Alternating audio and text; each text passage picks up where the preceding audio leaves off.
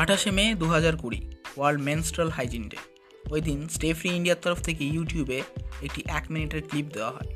ক্লিপটিতে বলা হয় over two million girls will get their first period this lockdown she may not know what she is going through she just needs to know you do so talk to her tell her that it's normal and that it's just a period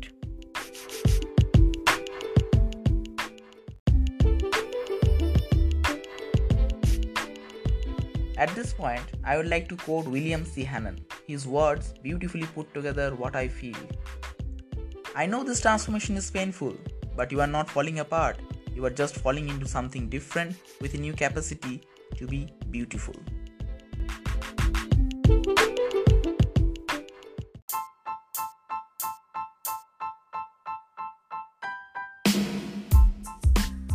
Hi there, it's me Ram, and you are listening to the Ordinary Guy podcast.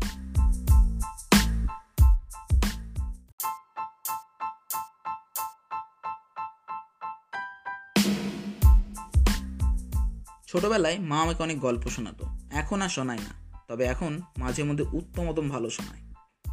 তা যাই হোক, গল্প শুনতে ভালোবাসে না এমন ব্যক্তি নেই বললেই চলে।